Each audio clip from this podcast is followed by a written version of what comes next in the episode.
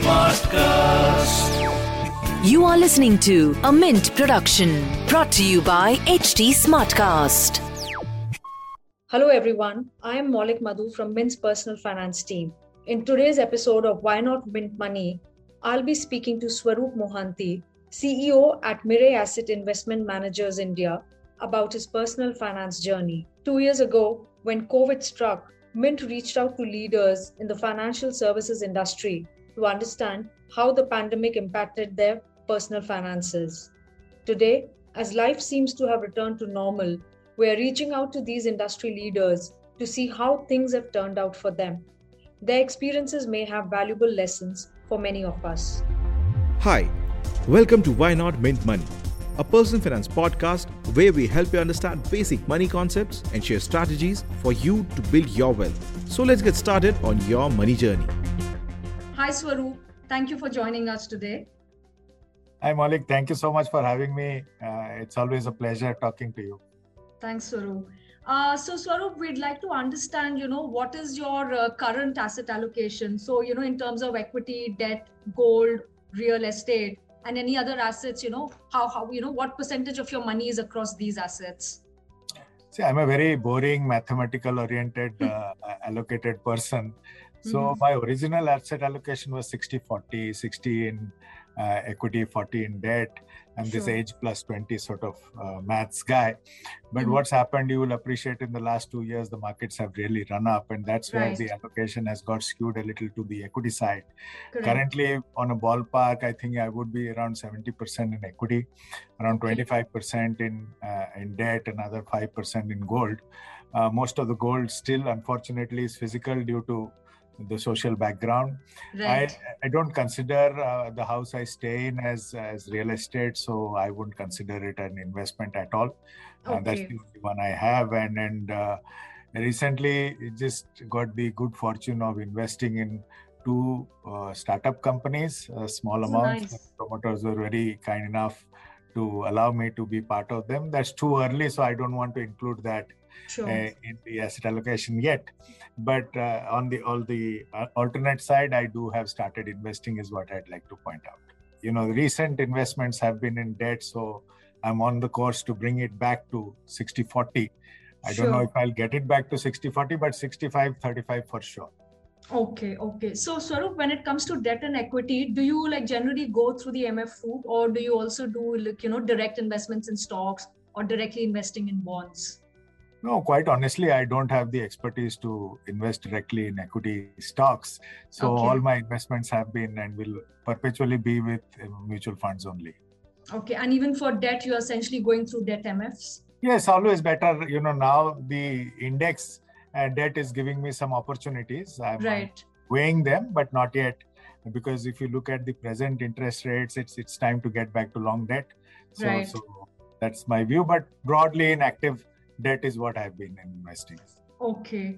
The other thing I wanted to understand, uh, Swaroop, so like broadly over the last two years, you know, especially if you look at from the March 2020 lows post COVID, how, how has your portfolio been essentially, you know, what has been the performance of your equity and uh, debt portfolio?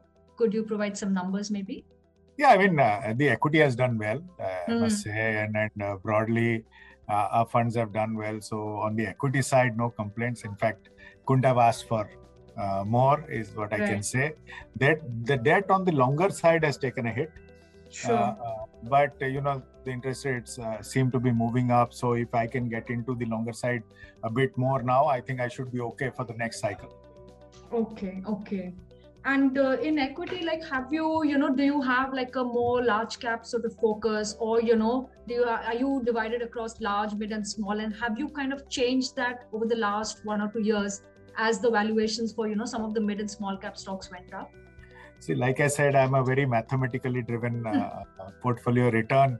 Uh, uh, uh, you know, asset allocator. My overall portfolio requirement, return requirement, as per my goals, and mostly, largely now it's the retirement side, which is pending, yeah. is between 11 and 12 percent. So okay. I don't need to take the risk of the small caps. Not that I'm saying small cap investing is bad, but from my return projection perspective, I mean, uh, it is not required. So I'm mostly a large and mid uh, uh, investor and the risk adjusted return uh, adjusted returns of both these have been fairly good over my years of investing so no small caps for me but i do take Okay. the thematic route because i feel themes are very futuristic in, in their Okay. approach i mean uh, seven eight years ago when, when we started investing in say consumption it Right. looked fmcg but today it is very broad based it's it's very diversified the Mhm. themes will play out i mean when i started my career if you look at the banking side of the whole thing it read banks any portfolio then it was banking and financial now we say banking financial fintech Sure. so I, I, instead of uh, uh, digressing into the smaller cap companies where i feel the balance sheets will remain a question mark uh, uh, Mhm. i feel it's better for me to look at themes where uh, I, I was an early investor in consumption very early in healthcare and now it's a banking theme which will play out in the next three four years Sure, that makes sense. Like i am a paranoid retirement uh, uh, kitty person because you know i don't have a pension and i've seen the advantages of my parents with the pension money. Right, right. so i am very paranoid and somehow you know uh, my views or the requirements at my retirement time are little uh, you know still tilted towards the paranoia side. So so i would like to ensure that part more than anything else. So if mathematically i'll reach that figure and that is like my prime objective over anything else Got it. No, it makes sense.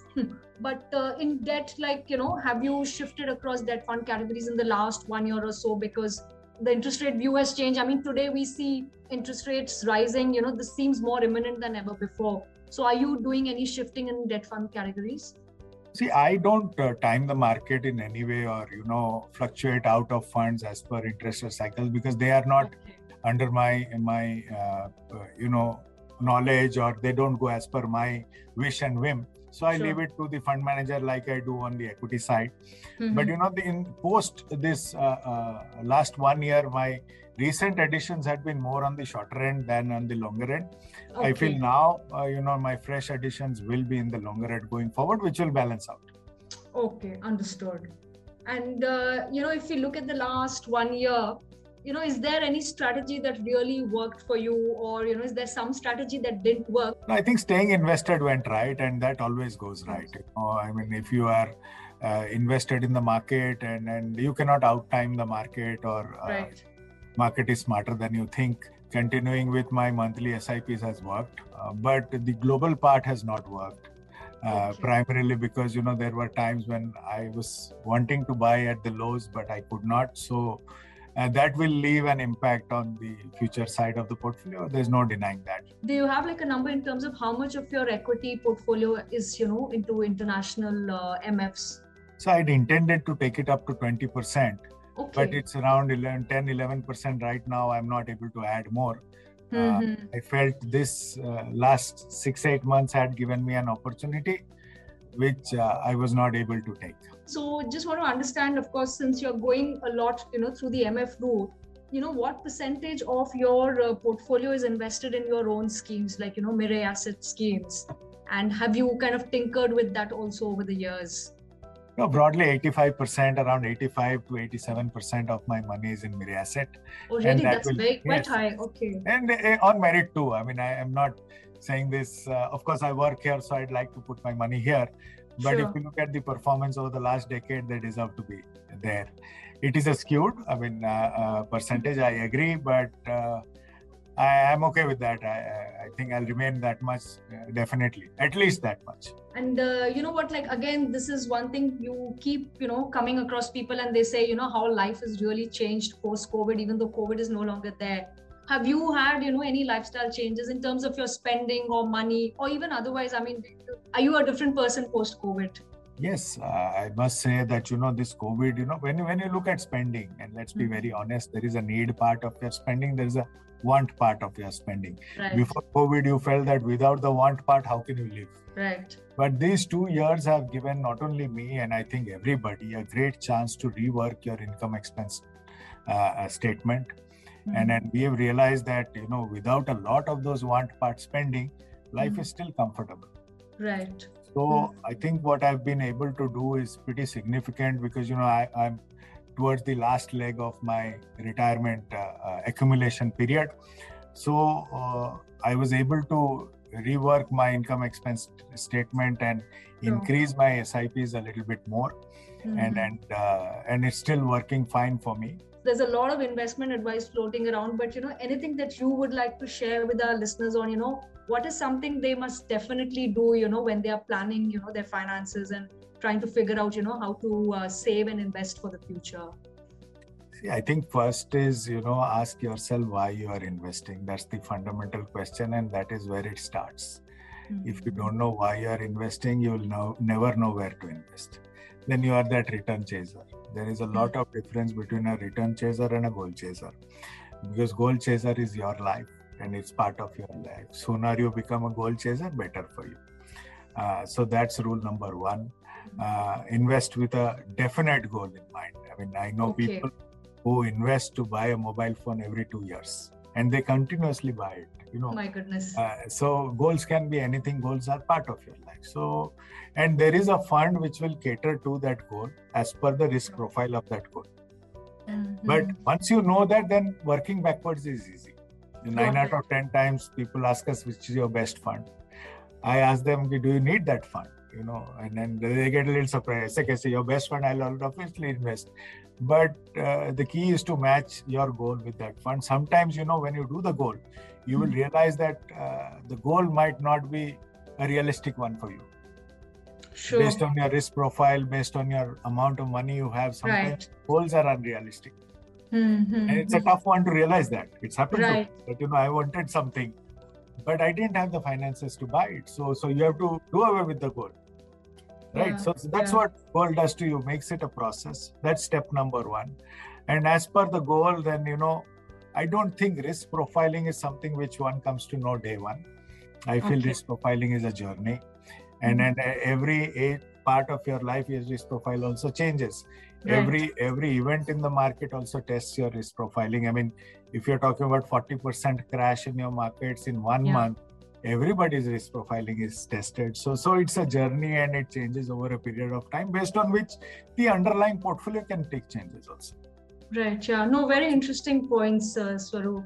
I'm yeah very- so as you do this journey you will realize what is right for you what is not right for you. But broadly you will be able to figure out either by yourself if you are not then with the help of a decent advisor or a distributor what is the asset allocation. Mhm. once you make the asset allocation then the asset allocation is the king sure. Market is not the king. See, Mhm. if, if that's where you know my final thought is that you know do your review diligently on Mhm. time. If you're a one year review two year review whichever you fix it up. But on that the, re- the review has to happen. And more important the rebalance on that has to happen completely unemotional yeah completely unemotionally it has got nothing to do with an if like i said you know it had gone up to 80% i also know that the equity markets are looking good. That is my personal Right. opinion. But my asset allocation says i have to get it back to 60 40 but i feel you know I, I, I want to keep it 65 35 that's a small change i've changed but all my fresh money are more going towards debt than equity at this moment which may sound contradictory but for Hmm. me that 65 35 is more important than anything else yeah i think it's it's hard to be unemotional and especially when it comes to investments but you know maybe that's the key to getting it right Yeah, I mean that's that's uh, the bottom line. I mean, uh, make it Mm. as mathematical as possible, and and uh, you become emotional if you think you're smarter than the market, which you are not. the sooner you realize that, the better. yeah i get it no very interesting insights uh, swaroop and uh, you know thanks so much for taking out the time to talk to us and sharing your uh, personal finance journey with us I should be thanking you for giving me this opportunity. Really a pleasure always. Swaroop, thanks very much for sharing your personal finance journey with us. It was great to have you on the podcast. Listeners, that's it for now. Thanks for tuning in. If you have any personal finance questions, you can email them to us at mintmoney at livemint.com or you can reach out to me on Twitter. My Twitter handle is at Maulik underscore Madhu. That is M A U L I K underscore M A D H U.